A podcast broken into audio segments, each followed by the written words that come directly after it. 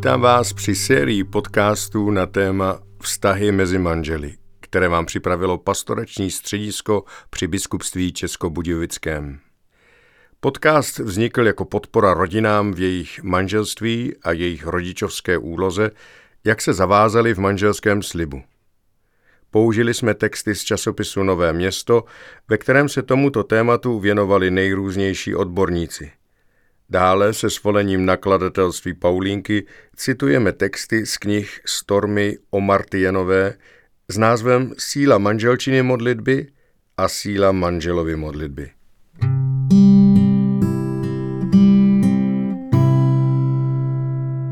Druhý díl je vzat z časopisu Nové město číslo 11 lomeno 2016 a je nazvaný Manželství mezi pokřtěným a nepokřtěným. Taková manželství jsou u nás častá. Mohou dobře fungovat? Mohou být šťastná?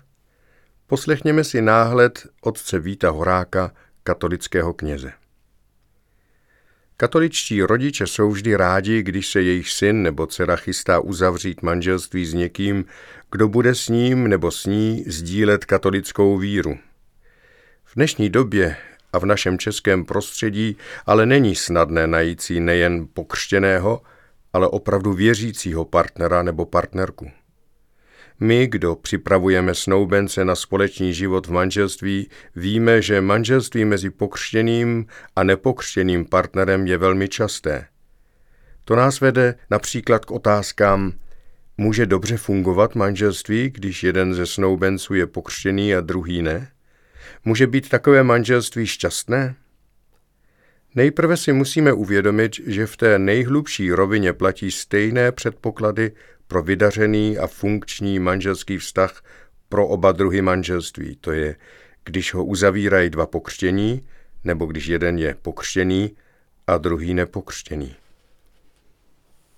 Kvalitní manželství totiž závisí především na tom, jací jsou ti, kdo ho chtějí uzavřít – od toho se pak odvíjí kvalita jejich vztahu. Jde o to, zda se shodnou na důležitých životních hodnotách. Zda jsou dostatečně zralí na to, aby přijali jeden druhého, jak s jeho dary, tak s jeho omezeními a chybami. Je krásné, když jsou oba zamilovaní. Život v období zamilovanosti je vnímán s lehkostí.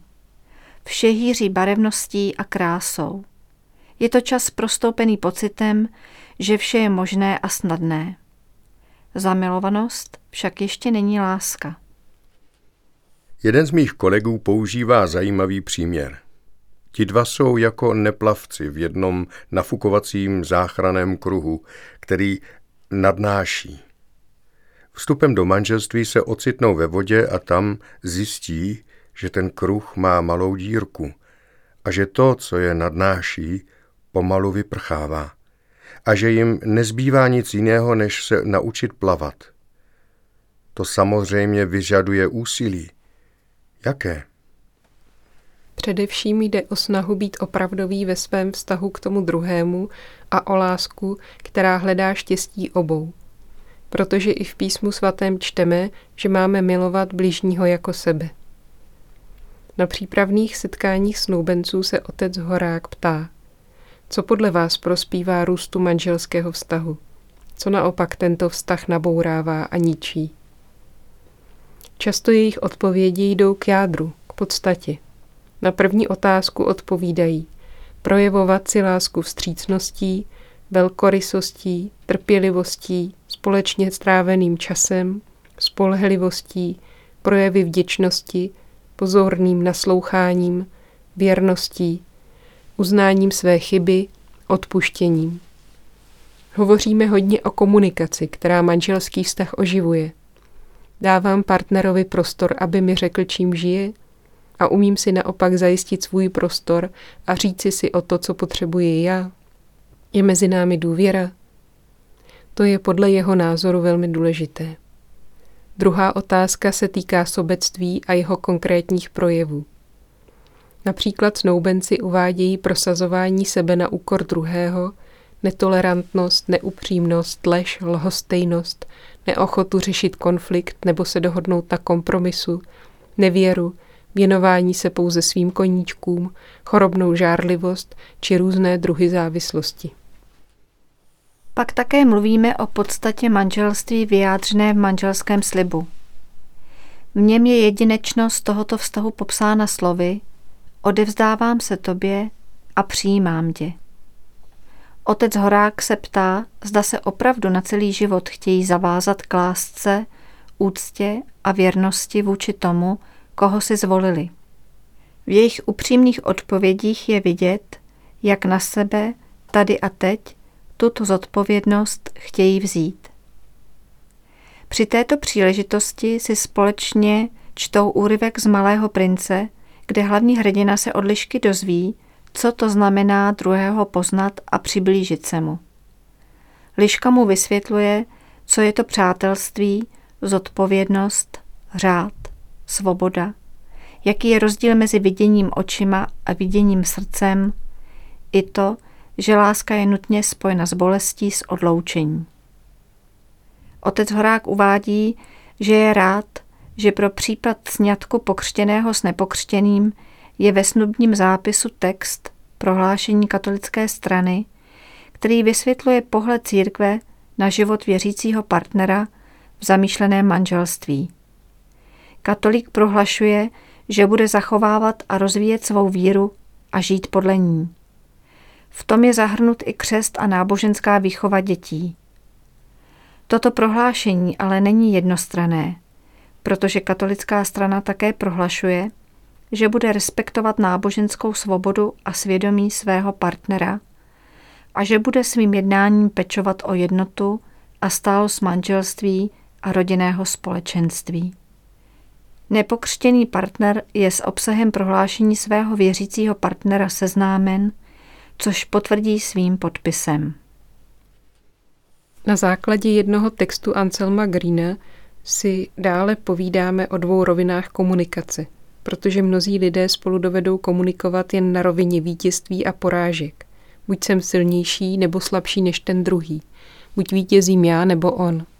Jeden musí vždycky nutně prohrát. Je to hra bez konce. Je to cesta výčitek, která je slepá, nikam nevede. Láska opouští tuto rovinu vítězství a porážek, přenese se přes ní a jedná s druhým na vyšší rovině. Nevidí v něm konkurenta, nýbrž člověka, v němž je mnoho dobrého. Láska má zájem posílit v druhém dobro, probudit v něm jeho možnosti a nechat ho žít. Nepotřebuje porážku druhého k tomu, aby uvěřila ve vlastní hodnotu a sílu. Když Páter Vít Horák jako kněz s přípravami snoubenců začínal, maminka v jedné rodině ho přivedla k tomu, aby snoubence upozornil, že v manželství nastává s narozením prvního dítěte v jejich životě velká změna. Řekla to tak přesvědčivě, že po každé se o tom snoubencům zmíním, i když to musí každý pár prožít sám. Snoubencům také říká, že se velmi doporučuje, pokud je to možné, alespoň v prvních letech manželství nežít pod jednou střechou ani s jedněmi rodiči. Zkušenost manželských párů ukazuje, že je třeba si na sebe zvyknout, domlouvat se a rozhodovat se sami. Samozřejmě v těchto různých praktických otázkách, včetně oblasti sexuality, je dobře, aby se snoubenci mohli několikrát setkat se zkušeným a vyškoleným manželským párem. Když se otec Vít Horák jako kněz zmíní o sexualitě a jejím smyslu podle katechezí svatého Jana Pavla II. v teologii těla, snoubenci jsou často překvapení, že církev má tak krásné učení o těle člověka a jeho snubním charakteru. Padají u nich předsudky, které jsou v této oblasti u mnohých lidí stále aktuální. Otec Vít Horák říká, že oba snoubenci musí cítit, že jsou na přípravných setkáních přijati, že se mohou bez obav k tématu vyjádřit a že se jim bude naslouchat. Tak vznikne atmosféra důvěry a otevřenosti, která je povzbudí k usilování o pěkný vztah před svatbou i po ní. Papež František hovoří o jemnocitu nevnucujícího postoje. Snoubencům přejeme, aby se o něj snažili, aby jejich vztah v manželství rostl a byl stále zralejší a naplněnější. Současný římský biskup k tomu řekl, Vstup do života druhého, přestože je součástí mého života, vyžaduje jemnocit nevnucujícího se postoje, který obnovuje důvěru a úctu. Důvěra neopravňuje považovat všechno za samozřejmost. A láska, čím je důvěrnější a hlubší, tím více vyžaduje respektování svobody a schopnost čekat, až druhý dveře svého srdce otevře. Dnes jsme slyšeli druhý díl z cyklu Vztahy mezi manželi s názvem Manželství mezi pokřtěným a nepokřtěným. Příště se můžeme těšit na téma odpočinek. you